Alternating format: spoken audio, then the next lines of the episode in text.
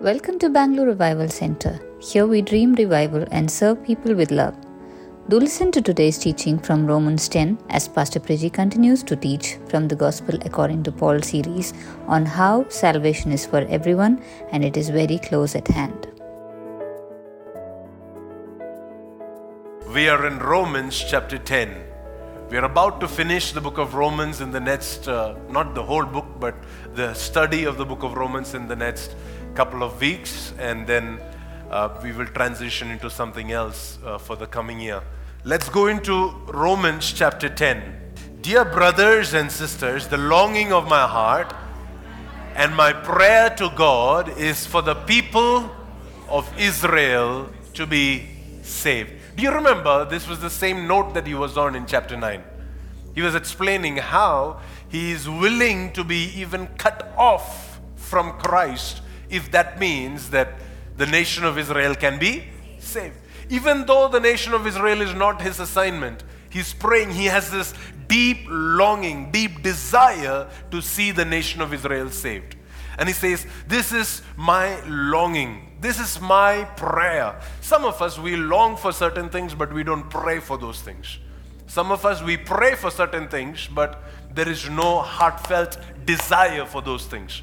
So here is a man who's saying, My desire and my prayer is in alignment my, my hunger and my action. You know, prayer is what you do about that hunger. You know, when you, uh, when you go and put an offering, it is that you, you are doing something about what God has done in the inside of you. You, you put that into action.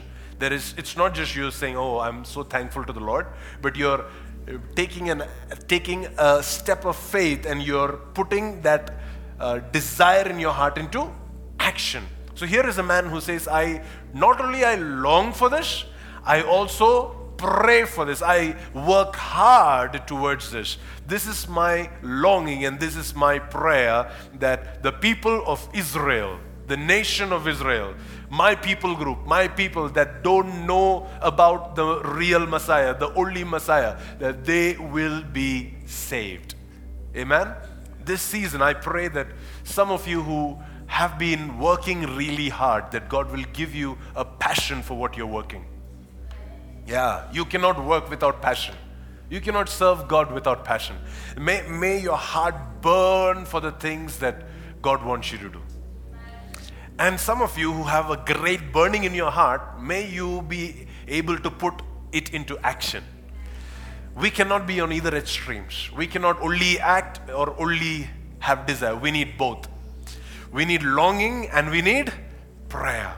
He says, This is my longing and this is my prayer. Verse 2, he says, I know what enthusiasm these guys have for God, but it is misdirected zeal. He's, he's talking about the nation of Israel and he says, These guys, they have enthusiasm. They are, they are on fire for God. They have uh, memorized scripture. You know, by the time a Jewish boy reaches the age of 12, they have memorized the whole Torah. They know the Torah inside out. They are taught the Torah when they are going out, they are coming in. They're constantly reminded. The first five books of the Bible that we read about today, it's the, these, these Jewish people, they, they, have, they know it inside out by the time they, they are in their teens. So these, these guys, they have zeal. They have passion. They have a lot of, uh, they, they, they have fire for God. They, they are radicals. They're willing to even, if necessary, kill people for that sake. You know, because they, they were radicalized people. Okay? And yet, Paul says, yes, they have enthusiasm, but their zeal, their enthusiasm, their passion is misdirected.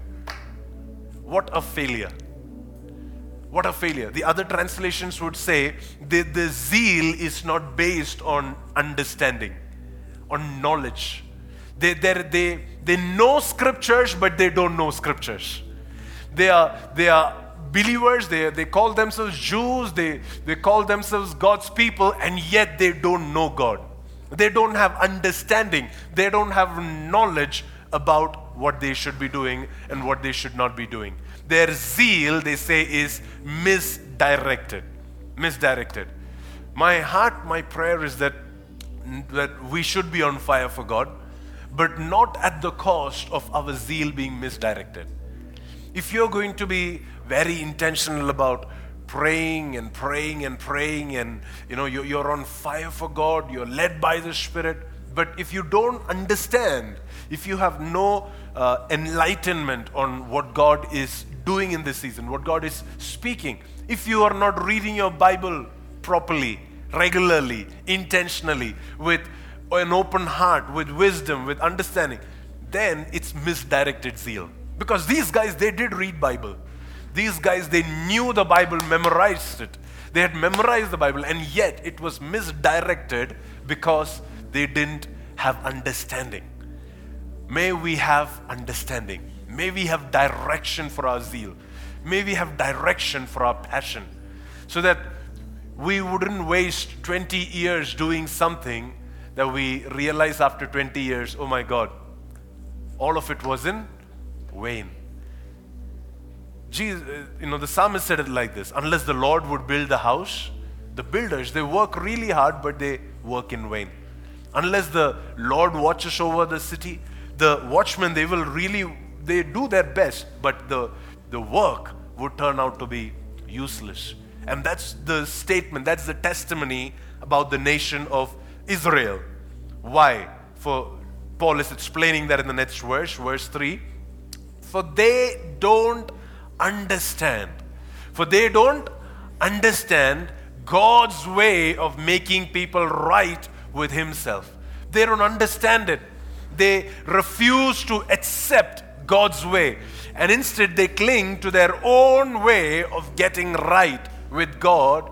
And how, what is their own way of getting right with God? It is to keep the law to, to try and maintain, make sure that all the commandments in the law is obeyed and, and kept to the end. And they're trying to please God with their obedience. They're trying to please God in their own ability. They're trying to please God in their own flesh. They're trying to please God based on what uh, you know they have done in the in the natural in the physical do you remember last sunday we discussed about abraham giving birth to uh, Ishmael and giving birth to Isaac. Isaac was God's plan, Ishmael was not God's plan. Ishmael was what they did, what Abraham did on his own. And he, in fact, hoped that God would be happy about it. Because God was putting pressure on this guy. You know, every day he'll come and say, You'll be a father of nations, you'll be a father of nations. Now Abraham is, in a, is under tremendous pressure. All this while, Abraham didn't mind being childless. But now that God has been saying he'll be a father of nations, now he's like, I have to somehow make this prophecy come to pass. I have to really work hard to please God. You know, I hope that me giving birth to Ishmael will please God. And in fact, he prayed, Oh, that Ishmael will prosper under your hand. But God said, No, that's not what I was looking for. And that's what the nation of Israel did. They didn't understand God's way of making people right. The other translations would say they were ignorant of the righteousness of God. They were unaware, unknowledgeable about the righteousness of God. Instead, what they did, what they did is they tried to attain their own righteousness by keeping the law. They did not submit to the righteousness of God. You know, if you and I, if we want to please God, rather than trying to please God with our purity and our holiness, can we submit to the righteousness of God? I, I, love the, this translation that says that they did not submit to the righteousness of God. See, when you submit to the righteousness of God, then it just naturally, easily just flows through you. Then you don't have to like fast and pray for 40 days so you can be righteous. You don't have to stand you know, on your head, trying to make sure that things in your life are aligned. No, you just have to submit to the righteousness of God. Verse 4. Are you ready for verse 4? This is an exciting verse. Read verse 4 with me. It says, For Christ has already, somebody said already. already. For Christ has already accomplished the purpose for which the law was given. And as a result, all who believe in him are made right with God. This is how you submit to the righteousness of God. You believe that Christ has accomplished it all. Christ has finished it all. You know, the other translation would say, the culmination of the law was in Christ. Or the end of the law was in Jesus. The end of the law. Meaning, meaning to say that the purpose with which the law was given on Mount Sinai to Moses for generations, these guys have been trying so hard to, to reach that place where they fulfill the law. They do everything that there is in the law. And yet, the Bible says none of them were able to do it, but there was one who was able to do it. There was one who was able to keep the law beginning to end, and that was Jesus himself. The purpose of the law was, it culminated, it was accomplished in Christ Jesus. Now, what do we have to do? Do we have to now, you know, take our own cars and, you know, try and be fast? No, we just have to sit in the car that Jesus drove because we know that Jesus knows how to win this game. He has already won the game. Now, when we sit in his car, we are already more than conquerors. We are already victors. We are already the ones that have reached where Jesus has reached. He says, as a result, all who believe in him, all who trust in him, all who would rely on him, they are made right with God. Verse 5 it says, For Moses writes that the law's way of making a person right with God, it requires obedience to all its commands. This is what Moses uh, requires. You cannot just obey one commandment. You know, there are some who will just cling to one or two. But God's word says if you want to uh, please God by law, you have to do everything. But the Bible says if you if you can't keep everything, you can't keep it at all. If you can't keep it from the beginning to the end, then it's it's no point. This this is it's not possible for you and me to keep the law because this is a righteousness that is based on the law. But we this this is not going to help us. This is not going to bless us. This is not going to do anything good for uh, believers. But this is what we can do. Verse 6. But that was the way of Moses, right? But this is the way of faith. Everybody say this is the way of faith. It says, but faith's way of getting right with God says, don't say in your heart, who will go up to heaven? That is to bring Christ down to earth. Yeah, I, I understand this is a little confusing, but I'll explain it to you. What is Moses saying? Moses is saying you have to do everything, beginning to the end. You have to keep all the nitty gritties, everything. Only when you obey every single one of it, only then you are uh, keeping the law. Only then you're righteous according to the law. But this is the way of faith. The way of faith is that we do not say this who will go up into heavens to bring Christ down. So when we read Romans chapter 10, we will find that Apostle Paul, he's quoting as many scriptures as possible that he could remember. You know, Romans chapter 10, I think, has the most amount of verses from the Old Testament quoted in a single chapter. Okay? Let's read where he is picking up this scripture from, okay? Let's go to Deuteronomy chapter 30 and verse 11 onwards.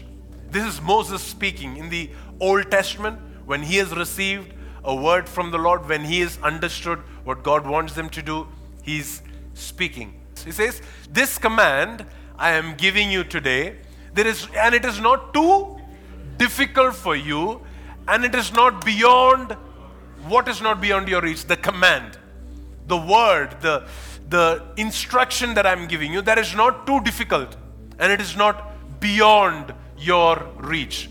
The next verse, verse 12, he says, It is not kept in heaven so distant that you might ask, Who will go up to heaven and bring it down so we can hear it and obey? Who is saying this? Moses is saying this. You know, the people in that time, they didn't understand what this was about. Paul would explain that to us in Romans chapter 10 and he's saying it is about Christ coming down. Did you understand? Did you read the previous verse?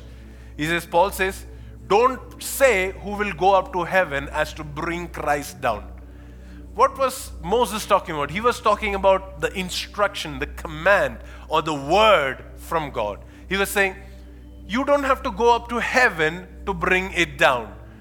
You know, and now Apostle Paul is saying, Hey, that is fulfilled in Jesus because Jesus has already come down from heaven. He already came down. So you don't have to go up to bring him down. The next verse, he says, It is not kept beyond the sea, so far away that you must ask, Who will cross the sea to bring it to us so that we can hear it and obey? The other translations would say, Who will go into the depths of the sea, into Sheol to bring that for us so we can hear it and obey? And Apostle Paul would mention the same thing and say, Hey, don't say who will go down to the place of the dead to bring Christ back from the dead. Paul is equating what Moses said in Deuteronomy chapter 30 to the ascension or the uh, incarnation of Jesus and the resurrection of Jesus. Do you understand what I'm saying? What did Moses say? Moses said, Don't say who will go up to heaven to bring this down and who will go into the depths to bring this up.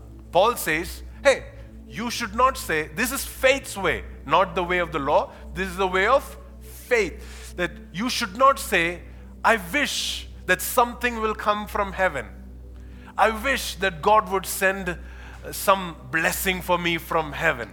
Don't wait for something to come down from this is faith's way. Okay? The way of righteous, the, the old way is saying, okay, I wish God would do something. But the way of faith is that we should not expect something to come from heaven, nor should you expect something to come from the grave. Uh, you know, there was this man who, who prayed who said, I only wish that somebody would rise from the dead and go and preach to my brothers so that they can be saved. But the Bible says, don't pray for that because Jesus is already resurrected. The best proof of heaven, the best proof of Christianity is in the resurrection of Jesus. Okay?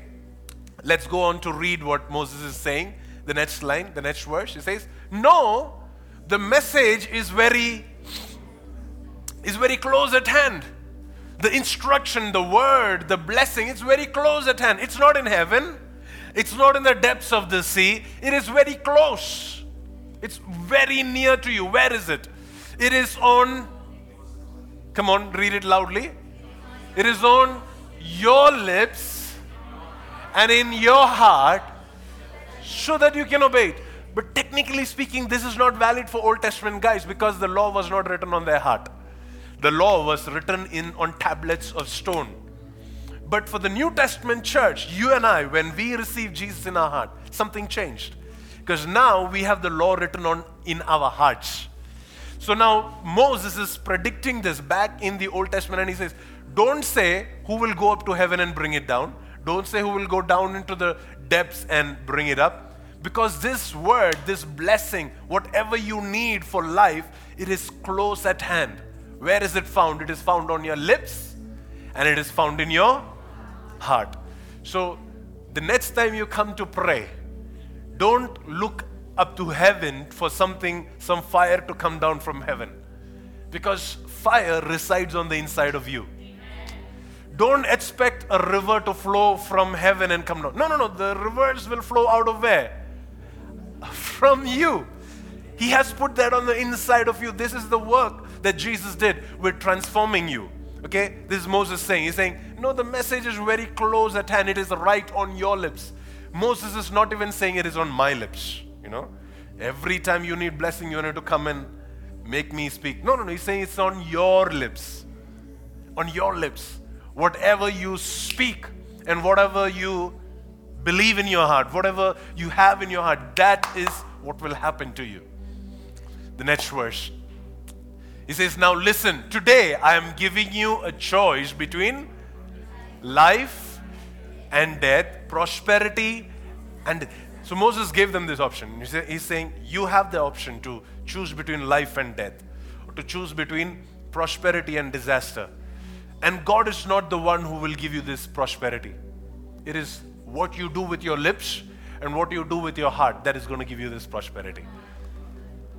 If you're hoping that life or death, you know, it is not God who is going to give you life. It is what you do with your words and what you do with your heart that will give you life. we may have to change the way we pray, guys. Instead of saying, God, please come down and do something for me, we may have to change the way we pray and say, God, I hope that I will begin to believe what you, what you, what you have said in your word, that my heart will begin to trust in you, that my lips will begin to confess what you have already said and what you have already given me. Your breakthrough lies on, in your lips and in your heart. This, this gospel is not far away. Come on, church. I want you to understand this. This gospel is not far away. This gospel is very near to you. See, the Old Testament guys couldn't say that because Jesus had not yet come down. Even the apostles couldn't say that because Jesus had not yet come up out of the grave, you know, before his resurrection. Even the apostles couldn't say that. But now, you and I, we can say it boldly. This gospel, it is near to me. I have proximity with this gospel. This gospel is on my lips and in my heart. Whatever I speak with my mouth and whatever I believe in my heart will come to pass in Jesus' name. If it is life, then life will come to pass. If it is death, then death will come to pass. If it is prosperity, then prosperity will come to pass. And if it is disaster, then disaster. So that is why you have to guard your heart and you have to guard your tongues. If you get this two right, trust me, you don't need your pastor. Seriously, to be blessed, I'm talking about prosperity, I'm talking about riches. If you can get these two things right, if you can get your conversations correct, and if you can get the meditation of your heart correct, then you will do well. You will have life and you will have prosperity. That's what it says. Now let's go back to what Apostle Paul was saying. Back to Romans chapter 10 and verse 6. Let's read it one more time. But faith's way of getting right with God says, Don't say in your heart, Who will go up to heaven to bring Christ down to earth. Who will go up to heaven? Don't say that. Don't say who will pray for me. Don't say who is going to now bring this healing, bring this miracle, bring this breakthrough for me. Don't say that. In verse 7, he says, Don't say who will go down to the place of the dead to bring Christ back to life again. We can't do that. We can't hope that something somebody will come back from dead, somebody will come back from our ancestors. No, we have Jesus and He is enough. We don't, nobody needs to go back into your past and, and, and undo things because Jesus has come back from the dead. Amen? Verse 8 it says, In fact, it says, the message is very close at hand. Paul is saying the same thing. He's saying, the message is very close at hand. Where is it? It is on your lips and in your heart. And this and that message is a very message about faith that we preach. Paul is saying this is faith's way. What was the way of Moses? That you do every single thing, right? You you start from Genesis and you finish with Deuteronomy, you make sure you obey every single thing. You miss one of it, you've messed up in everything. But what is faith's way?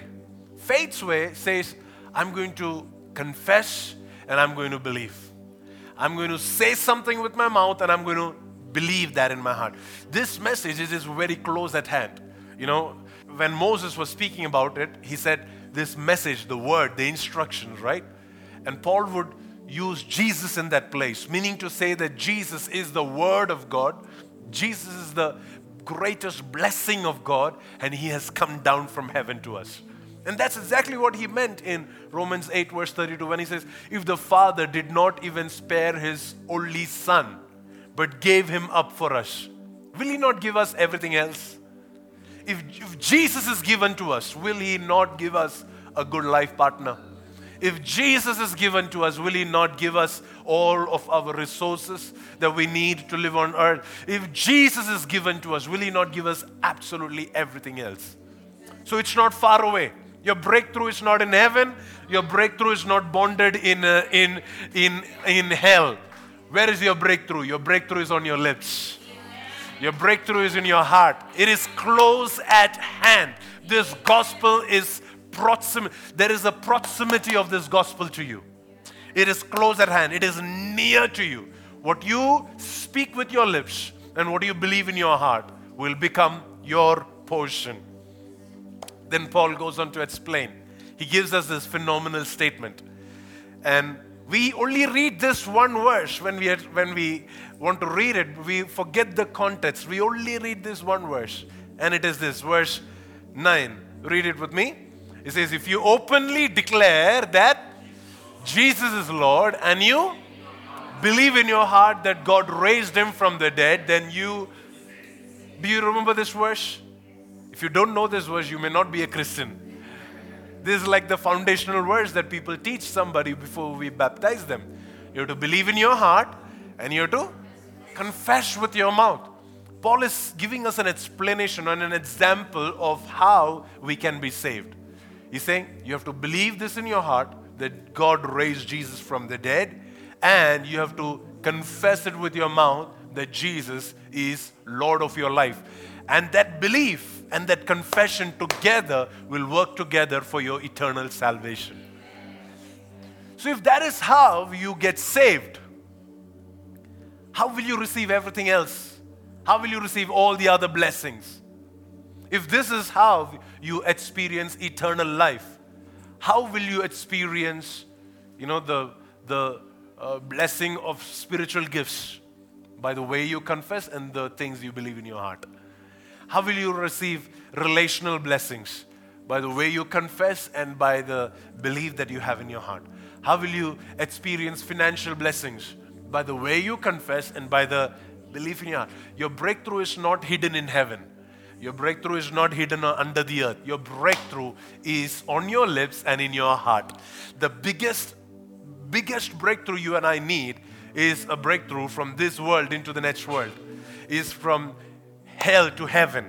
And that happens because what we confess and what we believe.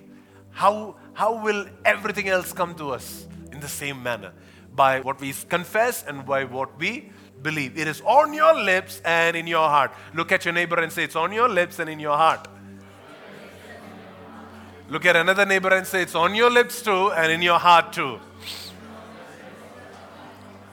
Look at, find another neighbor and ask them. Don't look for it in your ATM, it's in your lips and in your heart. Don't look for it in your cell phone, it is in your heart and in your lips. Yeah. You don't, you don't need assurance from outside. You, you, you need to assure yourself. You need to change the way that you believe about yourself. You need to change the way that the confessions come out of your mouth. Amen? Then he, he explains in the further verses, it is, it's in verse 10, he says, For it is by believing in your heart that you are made right with God. If you have to be justified, if you have to be you know, in that place where your, where your sins are wiped away, it happens when you believe in your heart. Okay? Any sin that you have, any struggle that you have, if you don't believe that Jesus has forgiven you, then He has not forgiven you. But if you believe that He has forgiven you, then He has forgiven you. That is what it says. It is by believing in your heart that you are justified. Without justification, we cannot stand before God. You remember that? Romans chapter 5, we studied that in detail. Eh, without justification, we cannot have a relationship with God. And it says here, it is by believing in our heart. What we believe in our heart. If we believe that our God is good, if we believe that our God is a loving God, if we believe that our God is a forgiving God, then we will experience the resulting justification. We will experience righteousness. We will experience the, the guilt of sin and the guilt of uh, you know shame. All of that being wiped away, and we are made acceptable before God. our belief in our heart, what you believe in your heart. That is why the enemy is going to constantly keep telling you things that you're not worthy enough, that you're not good enough, that you're in bondage, that somebody has stolen from you, somebody has uh, taken it away from you, and you're looking for that person to bring it back to you. Whereas God is saying, No, it's in your lips and in your heart. And, and God is saying, if you will just believe with all your heart, if you will just trust what God is said, what God has done, what Christ has accomplished, then that will be your portion. Somebody said an amen. amen. And he says, For it is by believing in your heart that you are made right with God, and it is by openly declaring your faith that you are saved. So there are two elements to it. Like I said, there has to be a desire and there has to be a prayer. So there has to be something on the inside and there has to be something on the outside. On the inside, you believe in your heart, yes, this is true about me. But on the outside, you need to openly declare it out. You have to, you have to confess what Jesus has done for you. In the book of Revelation, it says, We overcome the enemy by the blood of the Lamb and and by the word of our testimony. Why is the blood of the Lamb not enough? Why is Jesus and me not enough? Why is it necessary that I be in community where others can understand my confession and they can agree with my confession? Why is that necessary? You know, so many people will falsely teach you that you don't need a church. So many people, they'll tell you, hey, come on, why, why do you need it? You have Jesus, no? But here it says, no, you need people around you before whom you can openly declare what you believe in your heart. Before whom, who can affirm it, who can confirm it with you, who can agree with you.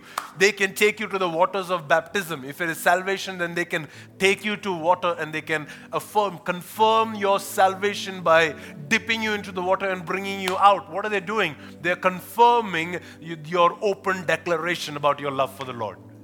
So your belief inside your heart is not enough. He says, by believing in your heart, yes, you do get justified. Yes, you, yes, your sins are wiped away. Yes, your guilt is taken away. But by openly declaring. So in this season, I'm I'm praying that every shyness will be taken away in this church. Everything that is stopping you from from making your testimony public, from making what God is doing in your life public let that be taken away. May, may your confession, may your belief be made public. And sometimes, especially when you when you openly declare what you believe in your heart, your pastor may have to come and can, come and uh, you know correct you because your belief may not be right.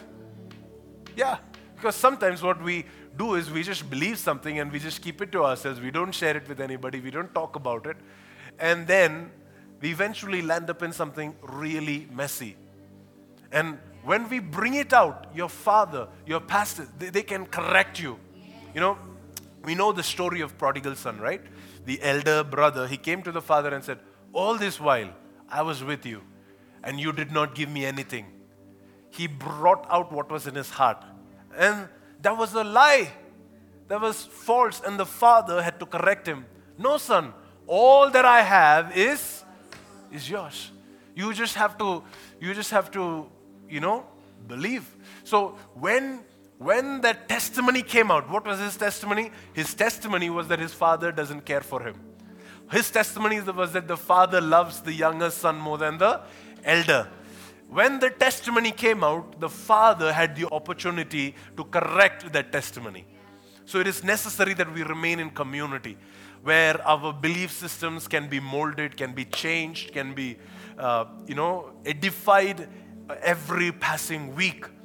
Let's read it one more time. For it is by believing in your heart that you are made right with God, and it is by openly declaring your faith, openly confessing your faith, openly practicing your faith that you are saved. So it is not enough for salvation that you believe in your heart, it is necessary that you also openly declare. Baptism is one of those ways by which you declare before the church that I love Jesus. So if you believe in Jesus and you have not declared your love for Jesus openly, make that decision now. before it's too late. Make that decision now because both are necessary. If you've only done outward things but you've not, there is no belief in your heart, then you need to fix that first. All that you do on the outside, let's say that you got baptized at the age of 25, but there was no belief in your heart. You didn't really believe that Jesus saved you from your sins.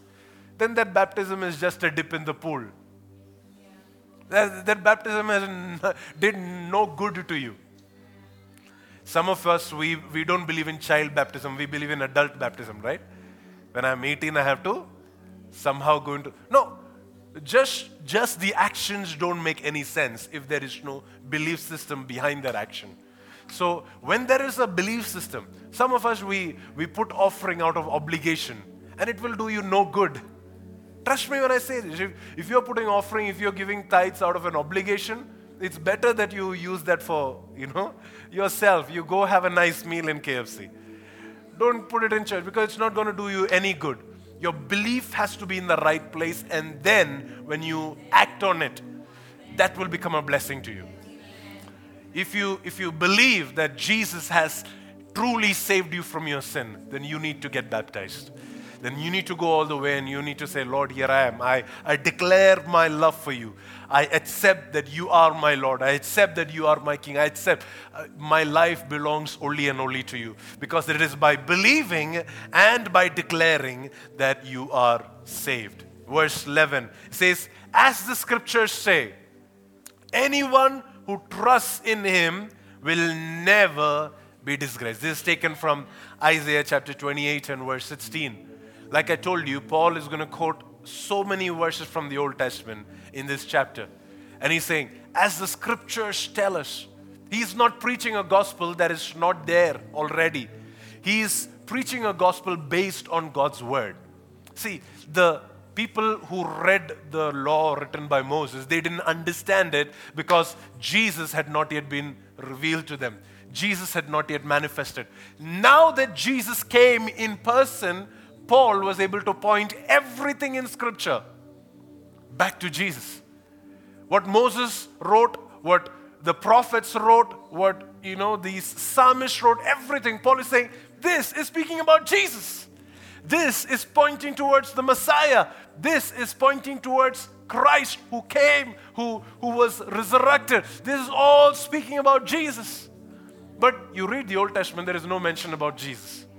But the whole of Scripture, from beginning to end, it points to the one person, Jesus. And if our gospel is devoid of our dependence on God's word, then that is a misdirected zeal.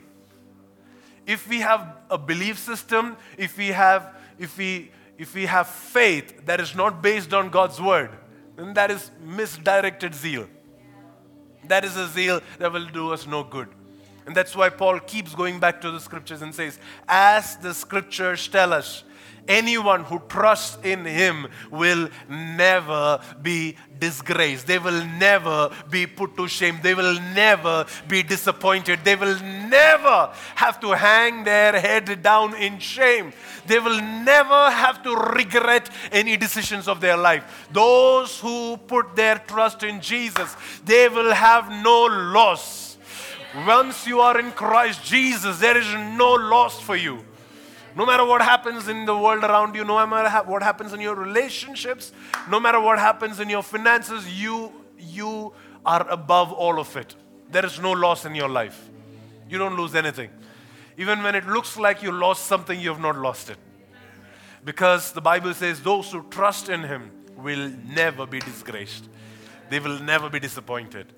So, those of us in this morning service who have come to church, believing that, you know, your life is a life of shame, believing that you're living in guilt, believing that there's nothing good that will come out of you anymore, the Lord is saying, you just need to trust in me. Because if you trust in me, you will never be disgraced. That is our portion. Verse 12, it says, Jews and Gentiles are the same in this aspect. You know, nobody gets special preference here. Everybody. They, they have the same Lord who gives generously to all who call on him.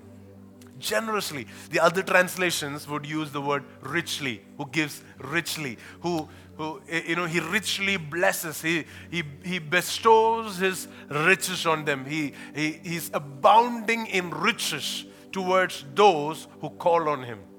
To those who call on him. Is this a church that calls on him? Is your family a family that trusts in him? There are many things we can put our trust in. There are many human institutions that we can run to. But if you will run to Jesus, I'm telling you, you will never be put to shame. Not only will He not allow you to be put to shame, but He will generously. It says He gives generously everything that you need. He gives richly. In the physical realm, in the spiritual realm, in the, uh, in, in, in the mental realm, in the emotional realm, He gives generously. When He gives peace, that peace is uh, above understanding. That peace is something that your mind cannot reason with. When He gives you money, it is beyond your wildest imagination. It is, be, it is according to His riches in glory. When He takes care of your needs, whether it be financial, whether it be physical, whether it be relational, it is according to His riches in glory. But the question is are we willing to trust in Him? Are we willing to uh, put our faith in Him? Are we willing to put our, uh, you know, belief in Him? If we are a church that will rely on Him, if we are a church that will adhere to Him, if we are a church that will, uh, will cling to Him with everything, then we will see a result. We will see the answer. We will see the manifestation of everything that God has promised for us. Amen for everyone, verse 13, read it with me. For everyone who calls on the name of the Lord will be saved. This is Joel chapter 3, verse 2, verse 32. He is quoting the Old Testament. He's saying, For everyone who calls on the name of the Lord, every single one who calls on the name of Jesus, they will be saved. Everyone. All of our blessings are hidden in Jesus because Jesus is the culmination of the law. Jesus is the fulfillment of the law. Jesus is the, in Jesus, the purpose of the law has been fully accomplished. So if we trust in Jesus, we will be saved. Verse 14. Now, here onwards, Paul is redirecting the question to the saved people. And he's giving them an assignment. And I hope that some of us will catch this assignment. He says, but how can they call on him to save them unless they believe in him? So now, Paul is not saying you will be saved, Paul is saying they will be saved. Paul is now pointing the church to the people outside the church and he says, Hey, these guys that need to be saved, how can they be saved if they don't believe in him? How can they call on him? See, this prayer that you pray, your actions on the outside, all of that has to come from a belief on the inside, right? I taught you that. Yes, no, maybe. Yeah, already. The whole morning, that's what I've been saying. How can you call on Him if you don't believe? Because you're calling on Him without belief will do you no good. Yeah? So Paul says, How can they call on Him if they don't believe in Him? The next line he says, And how can they believe in Him if they have not heard about Him. So, everything that we believe, we have heard it somewhere or the other. Someone or the other has spoken that to us, whether it be good things or bad things. We have heard it, or you know, in our childhood, our parents believing this about themselves, or we have heard it in the television, or we have heard it in a church, or we have heard it with, with, between our friend circle. Everything that you believe, you've heard it somewhere. It is not an original thought. You've heard it somewhere. For Adam and Eve, they heard it from a serpent. The source where they heard their information from was wrong, because of which they had a wrong belief system, because of which their actions got corrupted. So, what you hear is going to consecutively uh, change what you believe and what you believe is going to change how you act. Okay? So what is he, what is he saying? How can they call on him if they don't believe? And how can they believe if they have not heard about him. In the next line, but how can they hear about him unless someone tells them? Unless someone, the other translation would say, unless someone would preach to them, unless someone would share with them. Somebody said, I am that someone. Pray this. Make me that someone, Lord. Make me that someone. Yeah. We cannot be a church that is only praying for uh, the world to be saved. We have to be the church that is becoming that someone that tells them that, that, is, that is working hard to preach the gospel day in and day out. Every day, you know, there's Bibles that are available for you to take home. Now we have Bibles in different languages. If some of you want to give these Bibles in uh, Kannada, Tamil, Hindi, you can pick up those Bibles from there. You know, you can uh, use these Bibles to start a conversation. Give it to somebody and, and tell them the good news that is being taught to you over this last 10 sessions, you know, in the book of Romans. Why am I teaching you the good news? It is so that you don't, you don't teach a false gospel, that your zeal for the Lord will not be misdirected. So that you, you teach, you preach the correct thing to the people that you meet. And what should you tell them? You should tell them, hey, everything is, all the requirements of a good life is met in Jesus. Now, if you will put your faith in Jesus, now, if you will believe that in your heart, and if you will confess that with your mouth, if you will come join our family, you know, be in a community, then you will be saved. You're teaching them. You're teaching them God's word.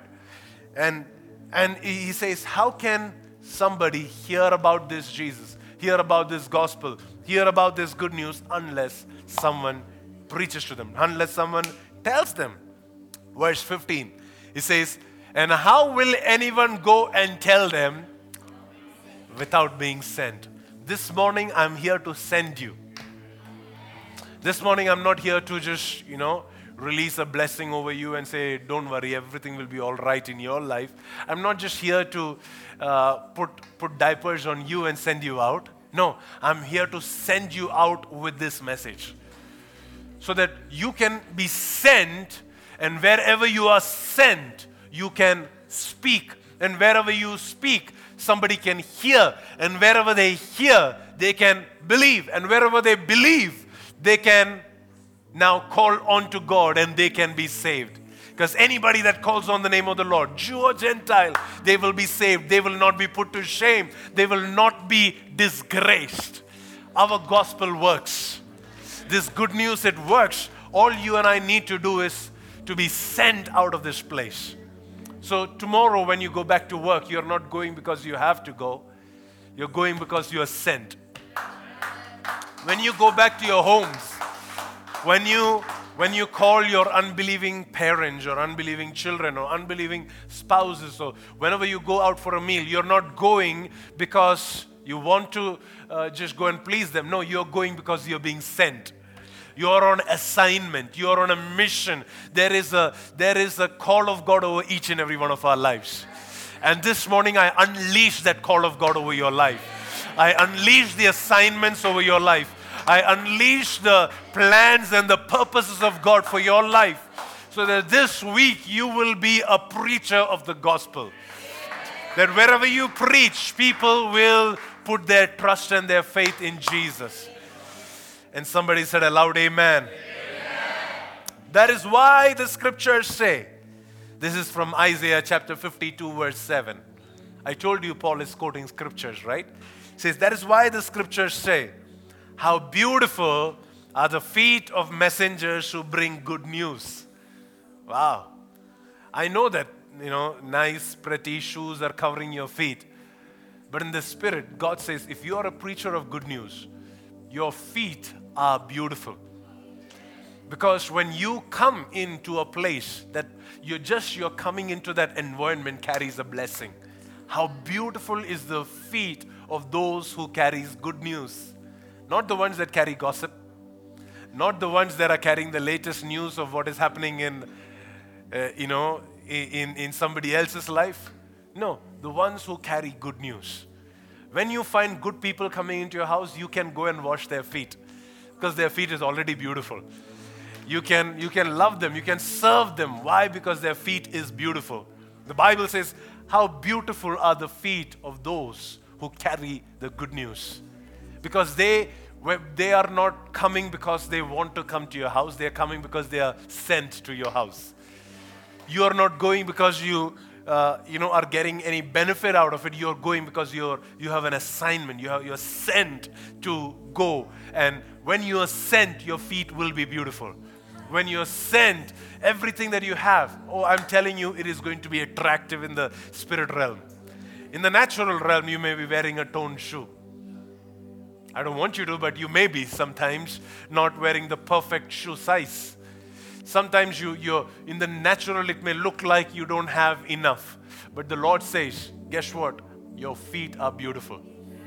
Your feet are beautiful. How beautiful are the feet of messengers who bring good news. And that is why Apostle Paul would say in Romans chapter 6, he says, Hey, you need to put on the helmet of salvation, the breastplate of righteousness, the belt of truth, the shield of faith and and and shoes of what? Gospel. The shoes of readiness for gospel. That is a weapon guys. You being aware of your assignment into people's lives that is your weapon that is what you use to fight the works of darkness don't just think that I will, I will just pray out of this mess. No, no, no. Some messes you have to preach into that mess. Some messes you have to go and declare what God is speaking, what God is saying. And those messes will automatically clear out.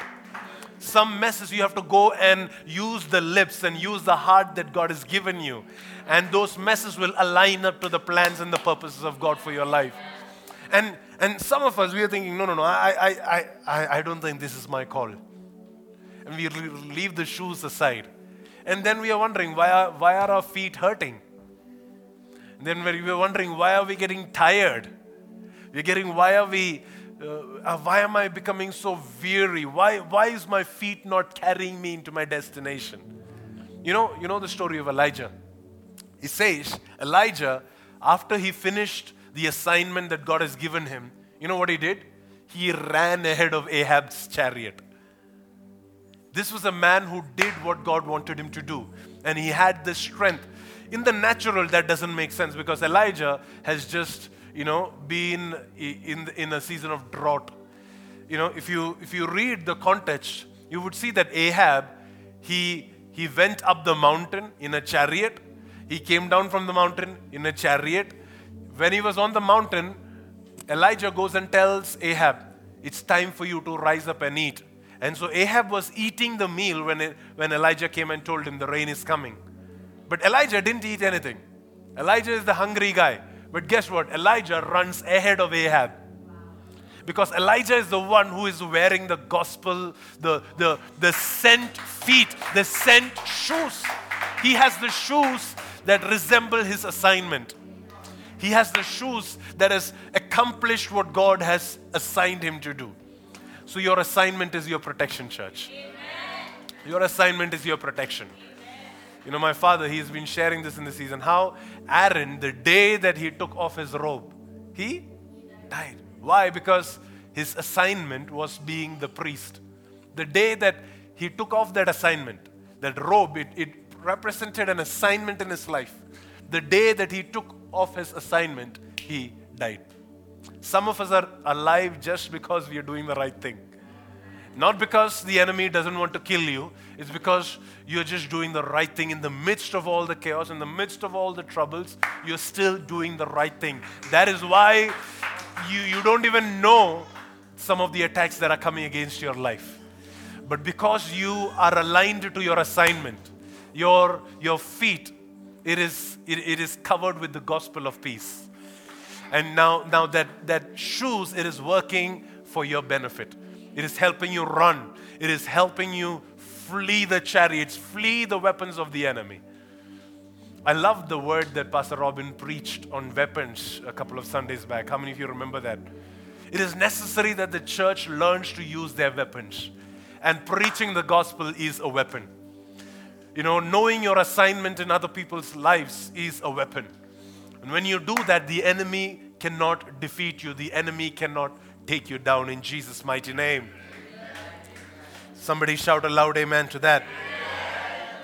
Verse 16, it says, But not everyone welcomes the good news. Isn't that the sad thing? But not everybody that you preach the gospel to will give you an offering. Not everybody will say, Wow, I was waiting for this. Some of them, they will welcome you, others, they will pour water on you. It's okay.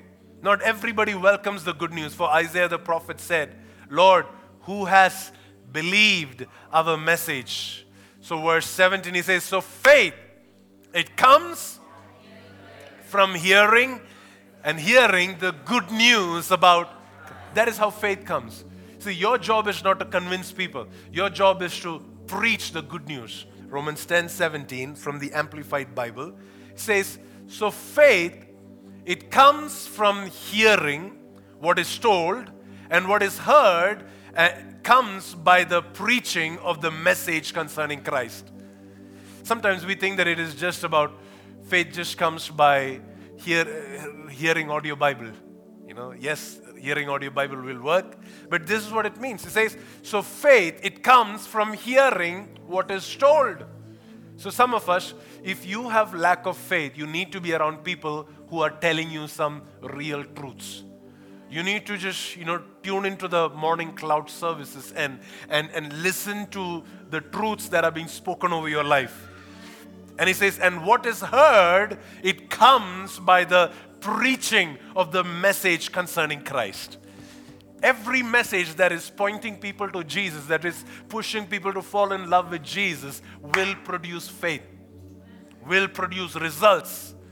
When we, when, when we direct people to blessings, it may not necessarily produce results. But when we direct people to Jesus, he says, this what is heard, it comes by the preaching of the message that is concerning Christ. When we preach, when we sing, when we talk, if we, if we can point people to Jesus, that is going to birth faith in them. If you're wondering what to do so your, your children can have faith in them, just sing about Jesus in your house. Talk about Jesus in your house. Direct your children to God. Direct your children to God's word and automatically they will begin to believe things that you've, you've not even thought how to teach them to believe those things. It says, so faith, it comes from hearing what is told, and what is heard comes by the preaching of the message concerning Christ. So, dear church, don't be upset when somebody doesn't welcome this good news. Because some people they will welcome, some people they will not welcome. But what do you do? You continue to preach you continue to talk, you continue to share, you continue to sow the seed, you continue to pray and nourish and water what God has given you. Amen? Verse 18, let's quickly conclude. It says, But I ask, have the people of Israel actually heard the message? Yes, they have. Yes, they have. They have heard the message because the message, it says in Psalm 19, verse 4, it says that the message has gone through the earth and the words to, the, to all the world. The message, the, the gospel has actually gone to the ends of the earth. Here it says, you know, Paul is asking about the nation of Israel. Have they actually heard the message? Why is it that they don't have faith? Have they heard the message? Yes, they have. Even when they didn't have somebody physically preaching the gospel to them, they've had the nature speaking the gospel to them. If you read the context in Psalm 19 and verse 4, uh, he Paul is saying, uh, the psalmist David is saying, the heavens declare the glory of God.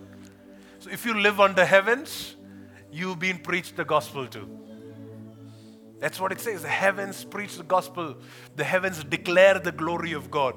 And it says, yes, they have heard the gospel because the message have gone throughout the earth and the words to all the world. Verse 19.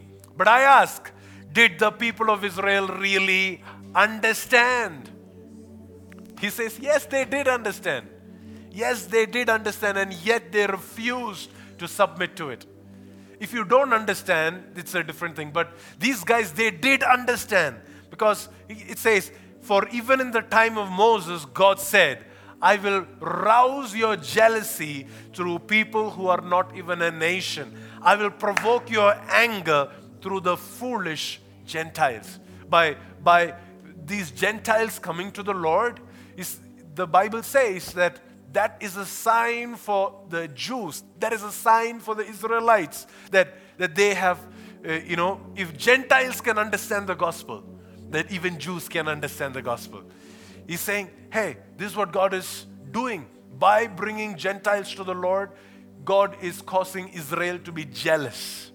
God is causing Israel to uh, want to come back to their first love, to come back to their first devotion, their desire for God. Verse 20, and later Isaiah spoke boldly for God, saying, I was found by people who were not even looking for me. I showed myself to those who were not even. Who is this speaking about? You and me. The Gentiles, the Jews, for thousands of years they were seeking God. Did they find him? No. Why? Because they tried in their own works. But here is the Gentiles who found him without even searching for him, without even having a temple, without even having all the sacrifices and all the Torah. Why? We heard that last Sunday. Because God had mercy on us. Because God wanted to show us off as an example to His people, the Israelites. God wanted to rouse their jealousy and God wanted to tell them, hey, if, if you can also hear and understand and believe and trust in this, you will experience the same breakthrough that I am willing to give to you. Wow. It says, verse 21 But regarding Israel, God said, all day long, I opened my arms to them, but what did they do? They were disobedient, and what did they do? They were rebellious. They were disobedient and they were rebellious. Now, you know, the context that Paul is trying to give us is that this was a nation who tried so hard to submit to God, who tried so hard to be obedient to God, and yet God said they were disobedient and they were rebellious. So your obedience is not calculated based on how much you're able to keep God's word. Your obedience is based on how much you can confess the right things and you can believe the right things. Because it is going to automatically flow into the rest of your body. It is going to flow into your heart. It is going to flow into your spirit. Everything, it, it is based on how much you can confess with your mouth and how much you can believe in your heart. Because if you, if you have been living a life where your confessions have been absolutely opposite to what God has been speaking about you, then God's word calls you rebellious. If you've been believing things that God has not said about you, then God's word calls you disobedient. Disobedience is not when you steal money. Disobedience is, I'm not saying that is okay, don't do that. Disobedience is not having greed or lust or anger. No, that is not disobedience. That is the result of disobedience. Disobedience is you not believing in your heart what God has done for you. Rebellious nature is not you picking up a bow and arrow and throwing it at heaven saying, I'm fighting God. No, that is not rebellious nature. Rebellious nature is you stepping out of here and saying all kinds of negative things about yourself. God looks at that and says, Man, that is rebellion. Because I've given you a word, and this word is very close to you. It's, it's, it's not high up in heavens, it's not in hell, it is very close to you. It is at hand, it's in your lips and in your heart. If you can believe the right things and if you can say the right things, then the Lord says you will no longer be termed disobedient and rebellious. Because this morning, I want you to picture this. I want, to, I want you to picture this verse says, All day long I opened my arms to them. Will you believe that in your heart? That His arms are open wide for you to just come and for you to embrace Him? Will you, will you not just believe, but will you openly declare? Will you now begin to confess? Will you make that your prayer? Will you act upon what you believe in your heart? Will you do something about that on the outside? Will you Will you trust in this Jesus? Will you trust in this one who has opened his arms, who has outstretched his arms towards us? He's calling back a disobedient and a rebellious people to Himself. He's saying, Will you change what you believe in your heart? Will you repent for the confession of your mouth? Thank you for tuning in for today's sermon. We hope this word has been a blessing to you. Do visit us at dreamingrevival.com for more information. You're welcome to tune in every Sunday for our live celebration service at 11 a.m. at youtube.com slash Pastor God bless you and have a blessed week.